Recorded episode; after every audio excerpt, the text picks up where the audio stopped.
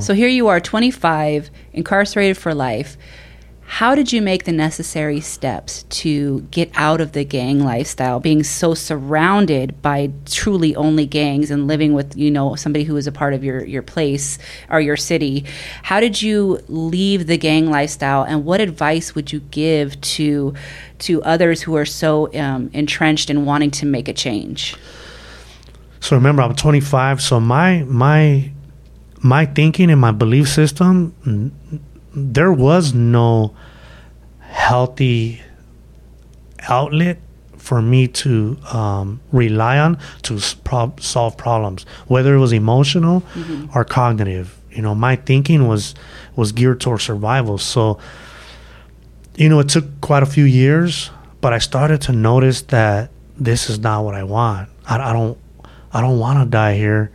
And I'm seeing people die. Like I'm watching people with liver diseases, like drinking Pruno, drinking White Lightning, and they're telling them, "Don't drink no more. Your liver's gone. Like you're gonna die." And they're just like, "I don't care." And they one day they die, mm-hmm. and I'm mm-hmm. like, "Whoa!" You know. And I see people getting shot, people getting stabbed in front of me. So I'm like, I'm not like, I don't fear if I have to do it or participate in it. I just don't want to. I'm like, I don't want this. Like inside, there was still love in me, you know, that was instilled in me. Like I wanted my family. I wanted to be with my daughter. I, like I knew that, I knew this was wrong. This is wrong, man. This is not right. And it's crazy because the beef with the Bulldogs started to happen with the Southsiders. And I remember I was I had a Bulldog next door to me, and he he was a, kind of a couple years older than me and he got on the vent. There's a vent where we would communicate. And I remember one day, you know, they, everybody watches everything you do, who you hang out with, with everything. It's almost like everything's recorded. But I remember he got on my van and told me, hey, I want to start a youth diversion program hmm. in prison on level four. You want to be part of it? I think you would be good, man. You're young. Kids will listen to you. You need to tell them your story. And uh, he was like, I want to put a, something together to do that work where it's all this stuff that goes on in prison. Like that'll be a place where we don't have to do that. So I want to put like a northerner, a southerner, a bulldog, a crip, a blood, you know, the Bay Area. I want all of us to just walk in this room and get along so that we can help these kids. Are you down? Hell yeah, I'm mm. down, bro. Let's do this. So we start having these meetings. We get this. Some of the administrative didn't want it to happen. In fact, I did it for 16 years.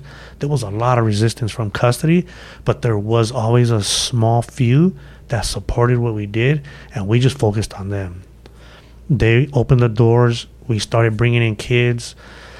I worked for probably four years on level four, working with kids from LA area all the way to Oakland Mostly we worked with the Central Valley, Corcoran area, Visalia, Tulare.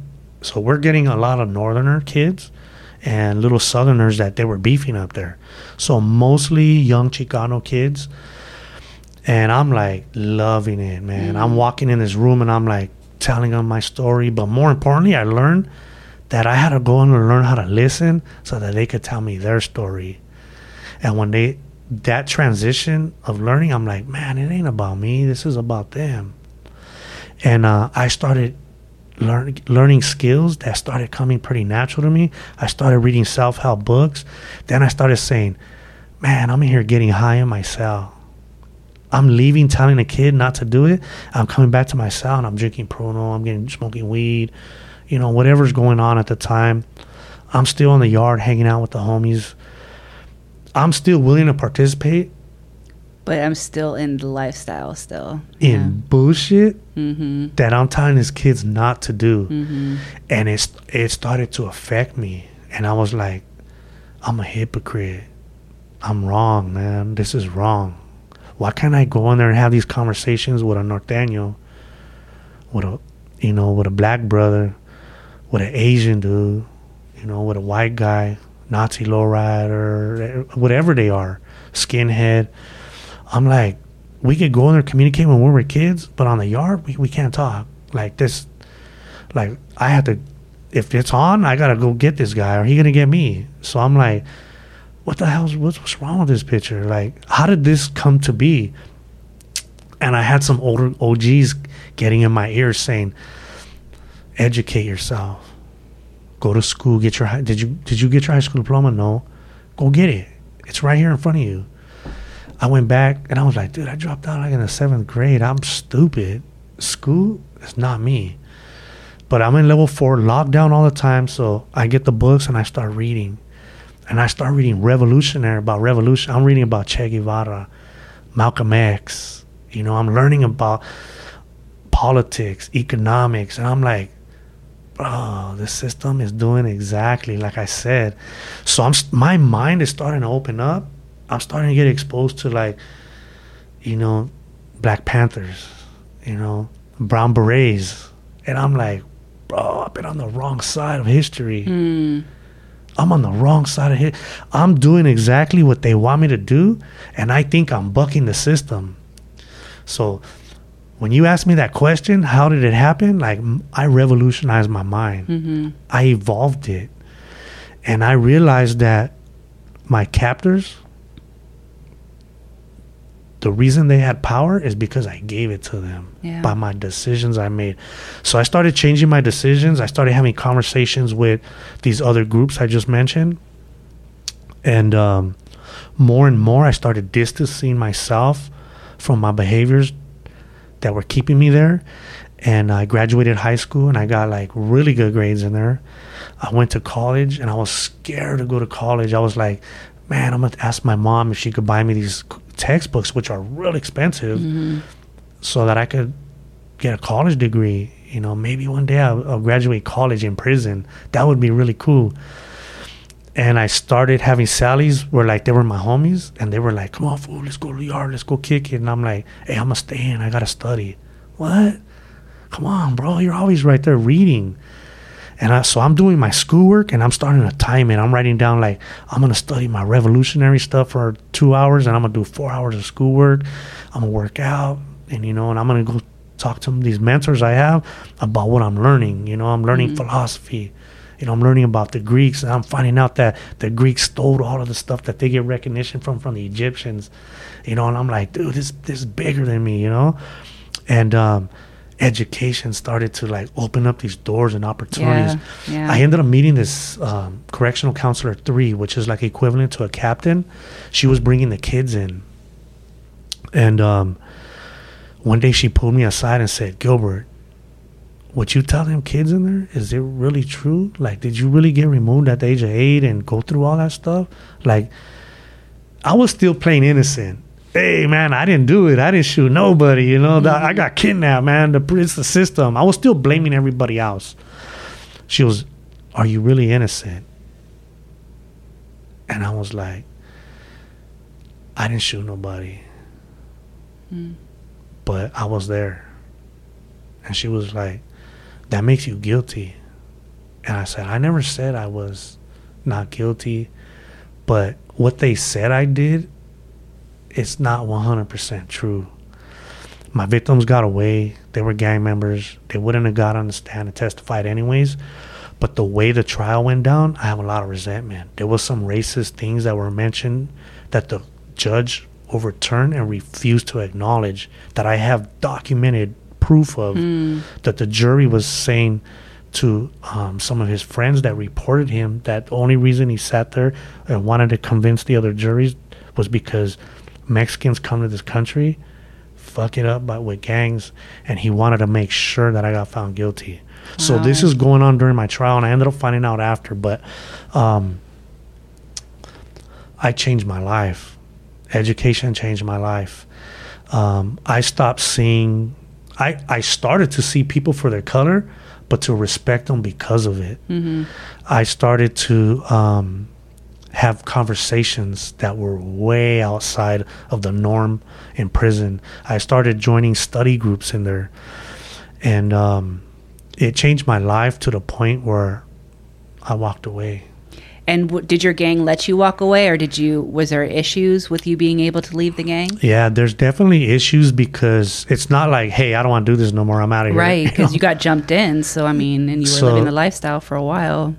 I started to. Um, I was working with the kids, and I also worked in a program office where I could like get rid of write ups. You know, when people get, I, I could hide them, make sure that they don't get found guilty. So I was utilized kind of like for that, and I because of the education, I started like lifers were going aboard, and they didn't know about like what insight really meant. hmm Like the judges, I mean the uh, commissioners back then were like, "You lack insight." Man, what do you mean insight? I know exactly what happened that night of the crime. So I started like teaching lifers. You know, as much as I knew, hey, you have to learn like about your belief system. You need to learn about like your what risky thoughts you have that led up to you committing many crimes, not just the crime that your life crime. You have to go in there and talk about that stuff. You have to talk about your youth. What were the trauma? What were the issues you grew up with? What were, who taught you all that? Like, what made it okay for you to go over there and kill somebody?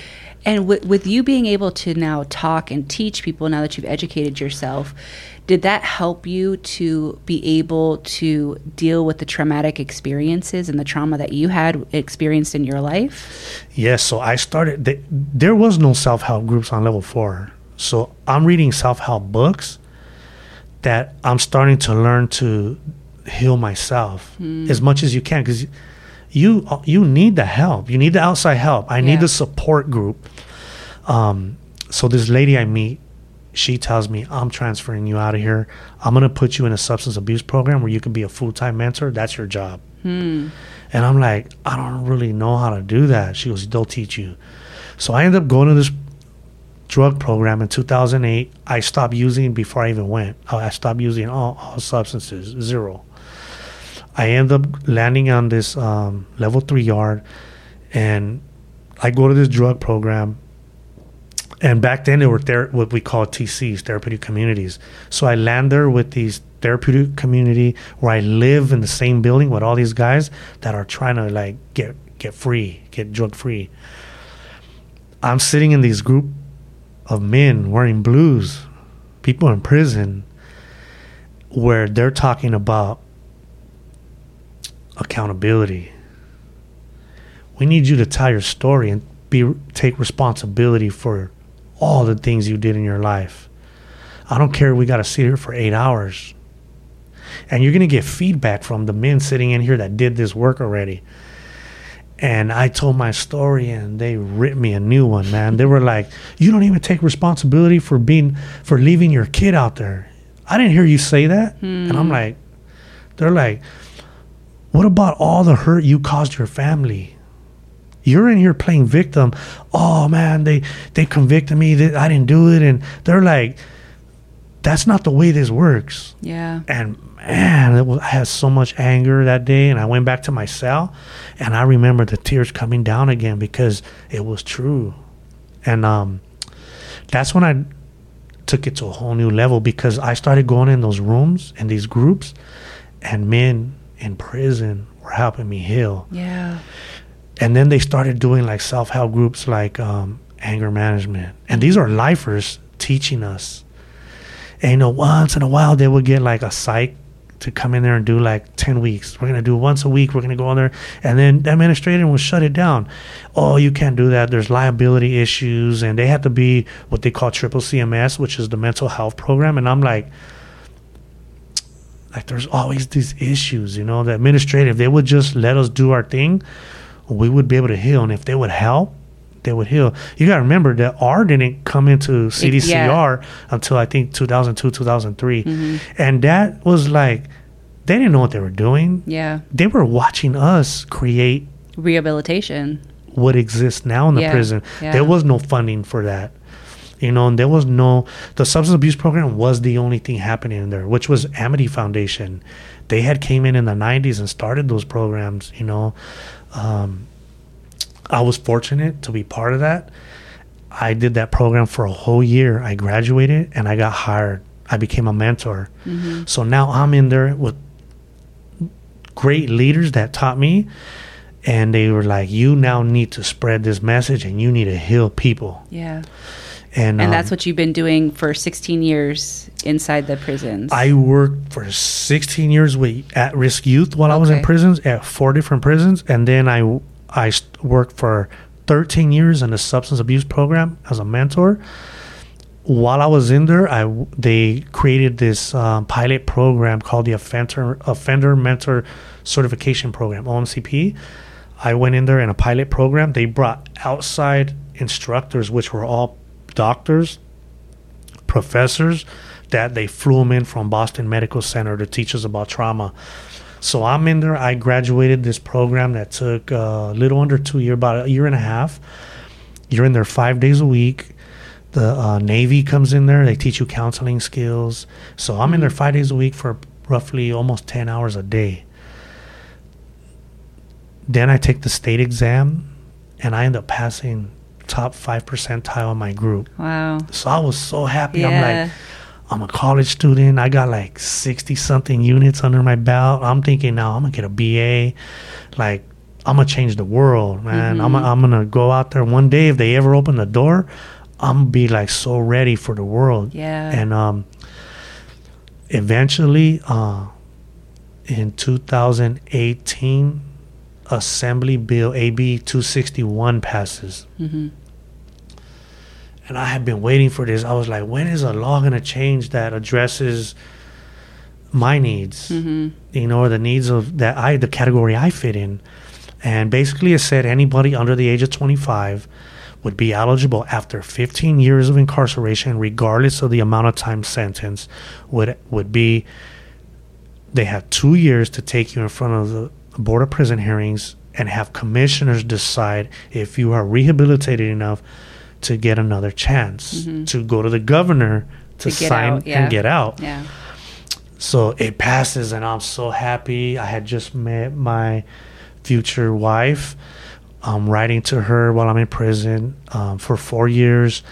I have all this support coming in, Yeah. all the way from Chicago. My mom's a drug and alcohol counselor, youth counselor in Chicago, South Side. I met so many people. I'm working with Barrios Unidos. hmm I'm working with I'm working with, with even with custody, you know, they gave me classrooms. I'm teaching anger management, family counseling. I'm doing all this stuff in there. Like the administrator is finally catching up.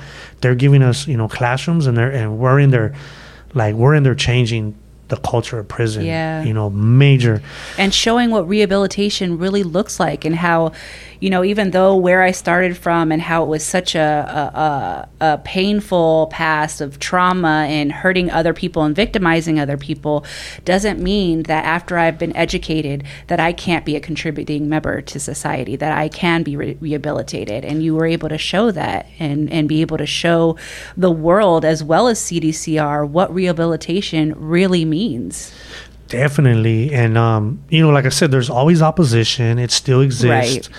Um, but I focused on what I did have and who was willing to help me. And there was so many. I stand on the shoulders of giants, man. Yeah. There was people in the administrative. There was people wearing blues that like went outside of the norm and said, I believe in you. yeah I'm gonna put you on a bus. I'm gonna put you over here. You know, you're gonna p- oh, come in this classroom. and You're gonna teach these guys. I don't care what they say. We're gonna. I'm Yeah. gonna do a memo. and We're gonna get. So it did. It happened. Um, a year and a half after AB 261 passes, I go to I go to my psych hearing. So you have to go see a psych. They do an evaluation, assessment, a threat, future violence. So I'm like, now's my time to focus on me. I have to go in there and tell them what happened in my life. I have to tell them about when I was a kid, how I felt, what I thought, how my belief system was developed, all the trauma that existed, what made it okay for me to hurt people from that point forward. And when I did, I went in there and talked about everything. I was in there for over three hours, and um, you never know. Like Yeah. I don't know what this psych's gonna, what they're gonna Yeah. write, what they're Yeah. gonna say. My future for violence. Excuse me. and uh, it's painful. Yeah, because you're reliving the trauma. So yeah, I walk out of there about two weeks later. I get this report. It's spotless. It's like the perfect report I can expect. I had the lowest. It said lower than the potential for violence is lower than the average person in society. yeah. So I'm like jumping in my saddle. I'm like, all right, everything's lining up, and I got all these letters coming in. Mm-hmm. I got the chief of police writing that. I'm so because I did so much work with Right. youth that I did make some connections. Those very few people I talked about earlier that were willing to stick their neck out and believe in the work we do. You know, and it's not just me. There's so many more. There's people that do Yeah. even more work than I have ever done that are still stuck in there. Yeah. You know, and do this every day and don't get the same some of the same chances I have been able to get, and um, some of the stories of people like me that are not being told. You know, but I go to my hearing, BPH. I'm in there with these two commissioners, and I end up finding out that the district attorney's there to, you know, to represent the people against me. That she's, she was the supervisor of the DA or the prosecutor that prosecuted me. Oh wow. So I'm in this hearing and this all comes out. And she's like, How did you feel by I made the decision not to give you um, a deal in your trial. I'm the one that told the prosecutor what to do in your case. I want to know, like, how did that, what, what were you thinking? And around, I turned around and told her, I hated you. I hated the prosecutor. I hated the jury, and I hated the judge, and I hated all the cops that got in there. I hated them because I believed that I blamed you guys for what I did. And I said, um, today, I'm not that person. Today, this is who I am. And whether people believe it or whether they accept it doesn't, matter. change Yeah, the trajectory of the the path that I walk. yeah. So my truth is my truth. Yeah. And I'm gonna turn around and I have maturity to say I apologize to the people that I hurt in my life, whether it was victims, whether it was the people in the stores that I robbed. Because when I was in there, I talked about even crimes that I got away with. Mm-hmm. And I said, I'm sorry, you know, if I had the same mind that I had today, I like to believe that I would have walked in there and said, This is what happened. I take responsibility. And if whatever time I got coming, I'll do it. Mm-hmm. Um, because today, that's when I do something wrong, that's how I make it right. Yeah. So we have this whole hearing. The DA that's sitting in there has the last word before they deliberate. So when the commissioner said, any last words before we make our decision? And the DA turned around and said, the people of LA County do not oppose parole. Wow. And we congratulate you, Gilbert, for Mm. all the changes you made in your life. And we hope that one day you can come out here and help your community heal. Yeah. Man, the tears were like, just yeah. and I knew powerful. like there was cleansing there because it's not that um we work together or we're like one team now or I'm part of the system. It's that you know we have an understanding now. Yeah. And um they told me step out. We're gonna make the you know we're gonna deliberate. So I walked out with my attorney. Usually they'd keep you in there in the little tank for about a half hour, sometimes an hour. And uh, five minutes, not even five minutes. I'm in there talking with my my lawyer, and she's telling me, "You did good, man. I can't believe it." Like the commissioners, I could tell they were receptive to everything you talked about, and you couldn't have done anything different, Gilbert. Like Mm-hmm. everything that you said, it it was believable, and And it's in- true. I mean, your your life change was reflected in that, Mhm. and so obviously you got out. So this year, where you're here today, so here you are. I think two years now, right? Two years over that two you've been, years. that you've been out.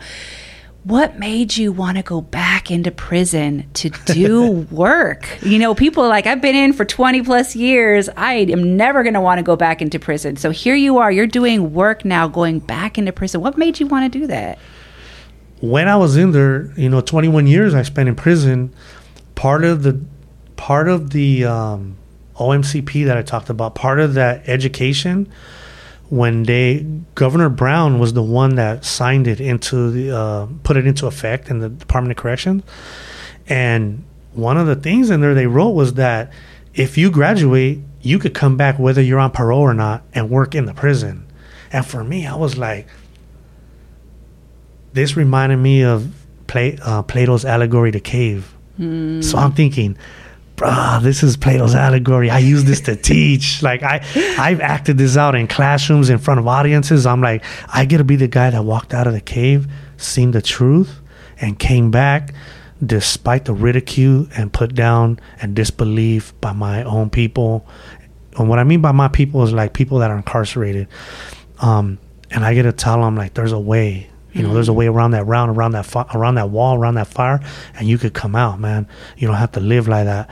So I was like pumped up when I was in there, and then there was a part of me that said, I don't ever want to come back. Like I hate this place. It, it was there was so much hurt and pain that went, that came along with it. And when I walked out those doors, man, it was it was like this. You know, I cried, man. My mom, my daughter, my grandma picked me up, but I came out and I jumped right in the field, man. I'm working in um, methadone clinic. I'm working in doctor's office. You know, I'm working in crisis units where people are coming off the street and like. I'm working next to psychiatrists that are like can't get through to these kids, and they're like, "We have this kid that came in from foster care, and they're like, they don't want to talk, they don't want to answer no questions." I said, "Let me go in there," and I'm walking in rooms like this, sitting down with kids, and like within five minutes, I bring in the psych, and they're receptive to whatever their needs are. And the doctors and all these people are like, How did you do that? Hmm. And I'm all, You know why? Because you guys rely on what you learned in the book. Right. And what you learned in the book, I don't put down because I also learned in that book. But I'm going to tell you, man, there's too much stuff outside of the book that they don't understand. They're not willing to accept. And it's life experience. Yes. And we yes. bring it into this room. And instead of locking us off out of these rooms and not allowing us to have a seat at the decision table, open the door. And if you could believe in me, there's other people behind me that are willing to come in here Yes, and do this work. So when I started doing that work and I was working, I eventually, you know, I'm at this job and I, I get these other job opportunities and I get job offers all the time. And they're like, I have to go in and put my two week notice, like, hey, I'm gonna move on. Like my career is is evolving. I'm moving forward, and I didn't. I wasn't like I'm gonna go work in a prison. that, that was not in my mind. Yeah, yeah, yeah. But the poss- I knew the option was there. Mm-hmm. I get a call one day. I'm working at the crisis unit from the prison. They're like, program director's like, hey, Gilbert, I'm so and so, man. Your name keeps coming across my desk. A lot of people talk about you. Why don't you come and work for me? Here's the pay. This is what it works. And I already know what counselors do in there. I worked in there for 13 years. So it's stressful. It's a stressful job. You're there's still a lot of disparity between custody and people that are helpers. There's a lot of people that don't want to see it happen. So I'm like, man, do I really want to deal with that? And uh, so I, I declined it. I told him, you know what, man, I appreciate it. I decline it because not because I'm arrogant or nothing like it has nothing to do with that, but I need more time out here. I, I, I need to like I need to learn how to use a computer. I need to learn how to use this phone. I need to know how to when I go in there and document like in these programs and all these pro and I'm learning all of this. I'm learning mm-hmm. all of this stuff out here and you know, going to get a driver's license, going to get a bank account, going to get like pay bills. Like I still rely on my wife for a lot. Like just today driving over, she's like, you know, you could pay that too, and I'm like, I know, but like I appreciate her. Like Yeah, my, my helps to transition you, yeah. to my freedom, I attributed a lot to her. She deals with a lot of the frustration that comes out because I'm not always this happy and Mm-hmm. go getting guy. You know, I I still get frustrated where. I'm like, ah, I can't do this. You know, simple things like changing, you know, a flat tire. Like I, I didn't have a dad. I didn't change the oil. I didn't. Like I didn't do none of that stuff. I, I I could tell you, I could make a stinger in prison. I could make a knife. I could show you where to hide it. I could I could split up dope. I could get shit out from one building to the other one. I could make I could mm. fish under my door. I could I could do things that if I put you in the cell, you would fail at. Mm-hmm. But when it comes to things like out here, I had to relearn that. So I declined that, and I you know, and I told him maybe a little bit more down the line. A year later, he called me again, and I'm having a lot of interaction with a lot of the guys that I went to school with because they're they're also working in the. I believe there's ten of us right now across the state, and um, I get the call again, and I was like, "Uh, "It's time." Like I made a promise actually to the guys I left behind. When I left prison, they had a program in a substance abuse cro- program called um, LTOP, Long Yeah. Term Offenders Program. I was the I was the only one, the only mentor that taught that group, and it was all lifers. And the program director said, Gilbert, I want you in that group. I want you to start it, set it all up, and then train the other mentors to do what you do. Because this is new, and the state doesn't really know what they're going to do with it. They want to see can it work. And I, they told me this is the curriculum. So I got the curriculum and I interpreted based off the needs that we need to get free. Yeah. And um, when I left, man, I had made so many. This is, I'm getting emotional right now, but I made so many um, relationships with men that um, they're stuck. You know, um, the governor won't let them let them out. The um, and these are guys that have similar stories. They got trauma. Like that's how they dealt with it in the negative decisions they made that caused them to have that amount of time in prison. Yeah, a lot of them like murdered somebody, but they didn't get sentenced to death. And some of them been in there over 30 years, 40 years. And a lot of these guys are the humblest person you'll ever meet they have the power to heal, to um, be productive in the changes we need out here in our communities. But commissioners won't let them go. There's political reasons. Yeah. There's economical reasons. Yep. There's historical reasons. And that's the things that they will not say in those hearings. Yeah. But if you go in there, or if you know people that I'm talking about, if you go visit them, if you have any, if you write them, you will know that what they're doing is n- those stories are rarely being told. Are And they? they're truly changed men. And um, when I left, it was hard because I told them they were like, "Damn, Gilbert, if anybody deserves it, it's you." You have so many people, man, that got out before you, and um, you never like said, "Oh, why they letting him out? Why don't they let me out?" You know, I hugged them, embraced them when they would leave, and I did the same thing when I left. And I told them, "I promise you, man." And I had them in those classrooms, many classrooms. I taught in after hours. I taught in Altop, and the guys I lived with in the building. I lived in the building for ten years. In that prison, you know, for ten years straight. You know, I knew I seen every cop come through there, and I told them, I promise you, man, that I'll do everything I can. I'll write you guys letters to the board. I'll speak for you every chance I get. I'll fight. And maybe one day I'll come back and work in here with hmm. and have the keys. Yeah. Not the keys to run the yard, but to walk in and out the front door. And I did, you know. So when I got that second call to go work in the prison, I I accepted it and I put in my two week notice at my other job and they said, Don't leave, man. You stay on call and come whenever you can. Mm. We appreciate what you did here and you changed a lot of people here because I was the only one. I worked on a crisis team on the front of the lines that they never met nobody. Like they never had somebody in life term person in prison Yeah. come out here and work on a team with a with a nurse with a, with a crisis intervention specialist with psychiatrists with psychologists with doctors. They never and they were like they loved you know everything i did. And i was like okay so i still work there but i took the full time. And i remember walking through the prison on my first day. You know i got my id i had to show it. And you know i get keys for it and i get this alarm in case something goes on and i'm like i don't want the alarm man like I'll never push that Yeah, alarm. yeah, yeah. But um, I walked in there, and you know, I I walked in that classroom, and I knew that that's where the magic, like all the magic that helped me change my life, it happened in those rooms. May not have been that room, Yeah. but those rooms yeah. are across the state right now. And even as we're talking, there's somebody like me and they're helping people change their life no matter what crime they committed to go to prison. And um, they're helping people get free right here and right here. Yeah. So I walked in there and I felt that energy and um, my way of giving back and that promise I made is by going in there and um, giving my everything. Yeah.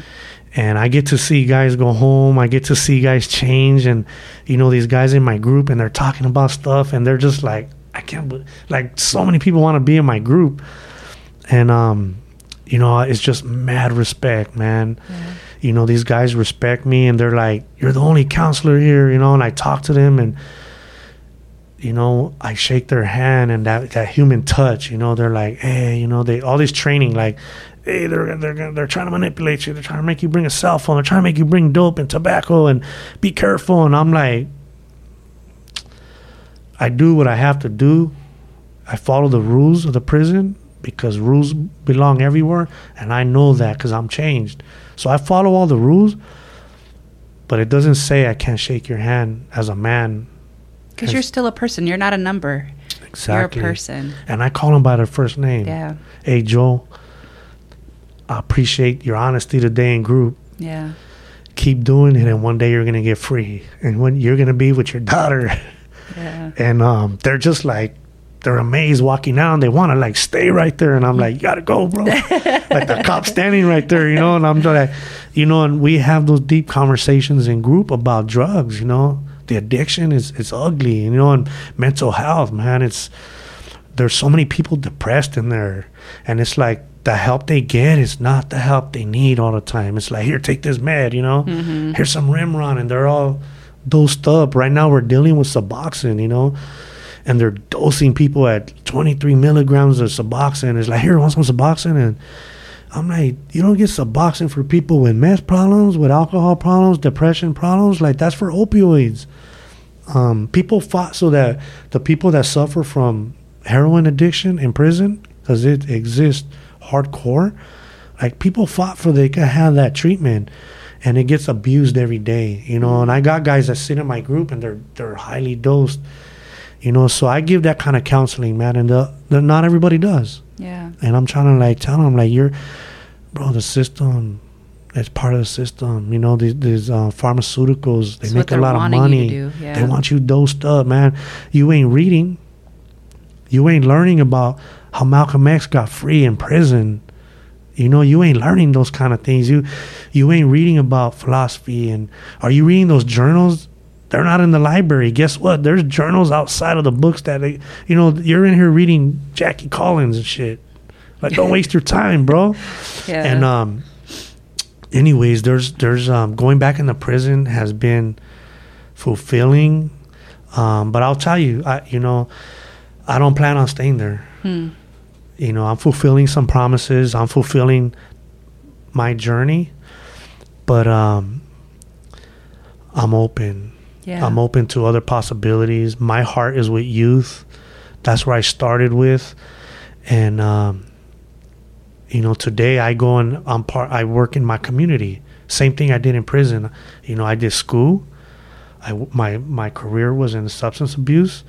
And then after hours i taught groups. I taught classes. I had a class. I taught life cycle. Life cycle is very popular in um ctf and soledad so i taught those groups for many years the age of 18 to 25 you know and that was big part of ab 261 passed because all these educated people were saying know that your brain isn't developed. my brain's not Yeah. dude you're working with a with a dysfunctional brain that has Mhm. not developed and um, you have to consider that when they made decisions at a young age their consequential thinking scientifically has not developed Yeah, that part of their brain has not developed until 26. and um, that's what we bring working with youth. So we that's book that's book smart, Yeah, right? yeah, yeah. So we have the book smart. We understand that, but we also didn't pass that age and those experiences, those hurts, pains, trauma. We bid it through it. Yeah. So we have a different way of communicating with youth, and that's that's my goal is to get um get in that field.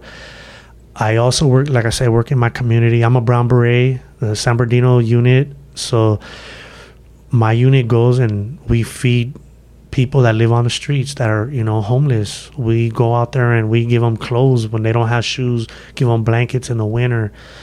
Um, we go out there and show them where the resources are. And, um, you know, when the police are out there abusing our people, we're going to go out there and stand in front of the police department and support the families. You know, there's there is no support. You know, my brother was murdered in uh, 2018, a year before I came home by the LA County Sheriff. So I know what it's like to lose a family member um, and getting that news when I still had a life sentence right before I'm about to go home. You know, and I call home and my mom is screaming, my daughter screaming on the phone, and my brother suffered from addiction. That he, you know, he did 14 years in prison, mostly all in the security housing unit, level four. And his way of dealing with the trauma and the problems was through drugs. Unfortunately, he came home and never got the same help that I was able to get. And he lost his life to an officer that doesn't understand addiction, doesn't understand trauma, doesn't understand like schizophrenia. And people, when they panic, when they see law enforcement and they, you know, they run or they, they, you know, they fear. There's so much fear there. And my brother was um, gunned down by the LA County Sheriff March 18, 2018. So my way of giving back to those other families and fighting for them is, you know, I put on my beret, just like they we've been doing for over 50 years, and I go out there and march with a, and my unit highly educated. You know, we got uh, a lot of females. They got degrees, UCLA master's degrees, um, and they work in the field of helping. You know, mental health. So I'm proud of that. That's why I wanted to mention it, and um, that's my way of giving back in the community, working with kids, showing them, being a good example, being a role model, and um, I, I look forward to what the next chapter is in my life. Absolutely. I want to write a book. Yeah, man. You definitely could. Yeah. well, we can't just meet at the table and not share a meal together. So I asked Gilbert what he wants to eat, and he's like, as long as it's not seafood, I'll eat it. So I made him a special dish, and I'm going to go grab that right now.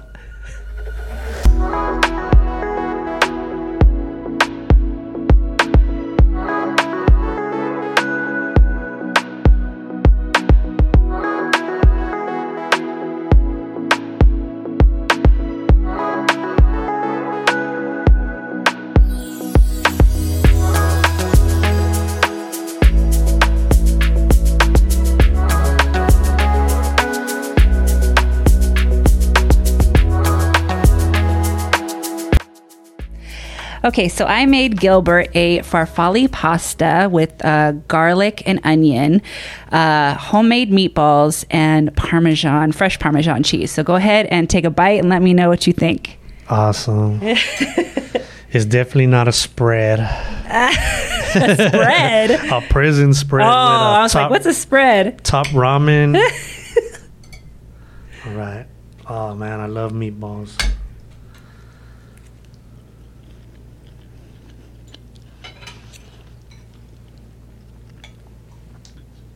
Hmm.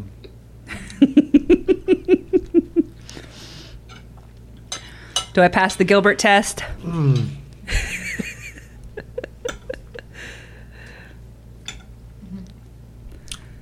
That was definitely worth retelling the story.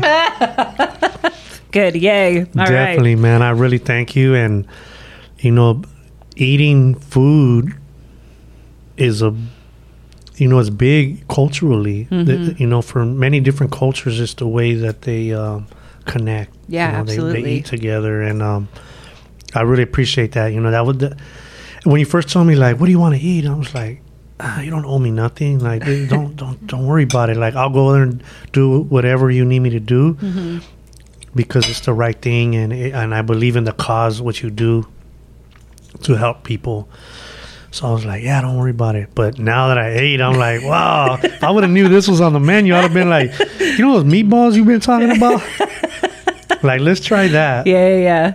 But thank you. I appreciate it very Absolutely. much. It's it's my absolute pleasure, truly. It's been it's been an honor having you on. If you could tell your younger self something, knowing who you are today, what would you tell your younger self?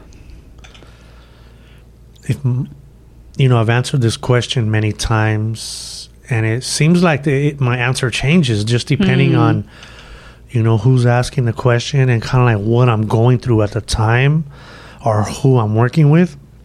But i would definitely say today that to stay in school like graduate get in college and knock it out as fast as you can and get you know find that career that you're gonna enjoy life and you're gonna help people.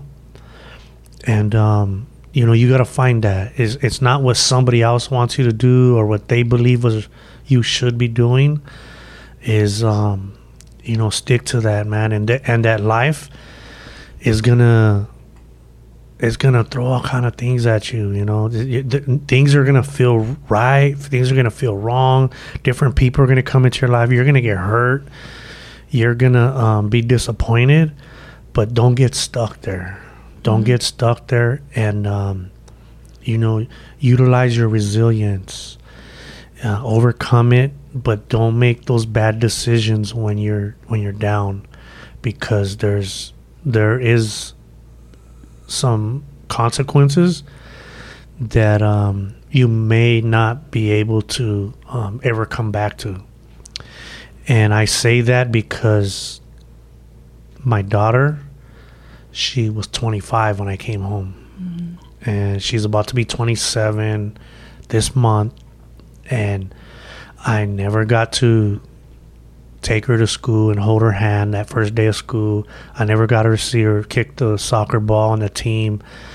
I never got to sit in the audience and make sure she sees me out there when she graduated from preschool, elementary, junior high, high school, college. Yeah. And when she, you know, her heart was broken, I wasn't there to, you know, support her. And I can never get that back. And I see the consequences of that exist today in our relationship. And that's probably the one thing since I came home that I, you know, I haven't been able to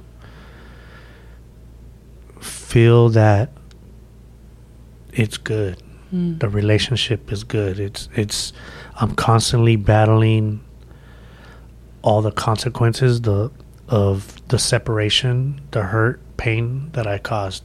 So to my young self, be careful of those decisions you make because there's always somebody that's going to get hurt and it's usually the person that loves you the most and needs you in their life. Yeah. That that has been that would be my advice. Mm-hmm. Well, Gilbert, it has been truly an honor and such a amazing story that you have, and th- just the wonderful things that you're doing in life and giving back, and seeing how education has just opened up this huge world to you, and seeing how you can be able to share that to others who go- are going through the same path that you have, um, and and all of the good that you're doing. And I just uh, commend you for all of the work that you've done and all the help that you're doing. Do you have a website or an email, any way that people can get in contact you, with you um, if they want to be able to to talk to you more about the work that you do? Definitely um I'm on social media. Okay. You know, that was that's new to me, but I use it as a positive outlet. Um, I go by my first and last name on Facebook, and I mostly post, you know, my journey with my wife, my journey with my family, and the, the work I'm doing. Um, I try to document it with pictures. I, I I go hiking and biking and camping, and you know, I fought a bear a couple weeks ago. Oh, my. That's- Oh my! yeah, real stuff, man. But um, um, you know, I do that to show the people, all the people I worked with over the years, that I don't get to see every day is that's how we stay connected. On Instagram, I go by True True Skywalker One. Um, I'm a Star Wars fan. Is it the number one or number, this? just like a one, like the Okay. number one. I'm a Star Wars fan. You know, I could relate to the story, the, the conflict, and the, you know, good and bad, and um, Okay, so they can follow you on Facebook and, and Facebook, and Instagram. Instagram. My um, email is my last name, my first name, which is, and then 73, my, my birthday. At, um, so it's B A O G I L B E R T 73 at gmail.com. Um, you know, I, if working with kids, you need, I go into schools, I talk in elementaries, I've spoken, um, some colleges, you know, and if it's for kids, man, I, I don't mind doing it. I'll schedule it in. I do I do that. I like to do that work for free. You know, I believe that we need more people like you that give the exposure to do that, do this kind of help. Um, we need to do it as a community. Yeah. This is not all about people that just did life in prison. Mhm. This is professors, um, people that work in the communities, people that have the media outlets. You know, um, we need to come together and sit at that table and because we have the solution to the problem. There is a solution. People think, well, the, it, crime will always be there, drugs will always be there. Yeah, you know why? Because it was designed by people.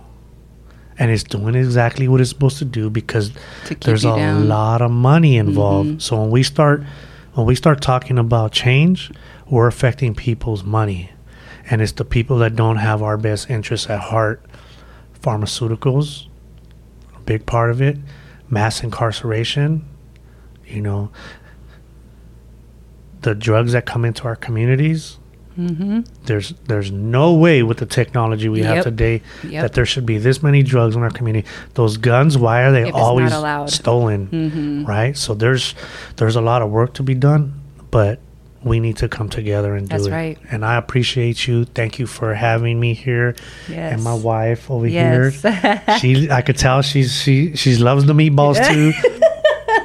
and um anytime yes. we could come back together and do some kind of work. Absolutely. I'm open to it, and um, I thank you very much. Yes, thank you so much, Gilbert. Truly appreciate it. Thank you guys so much for watching this episode of Breaking Bread. Make sure to check us out at lockedin.info to see all the all of the things that we are continuing to do to make sure that people live better lives and have justice. We'll see you next time. Bye bye.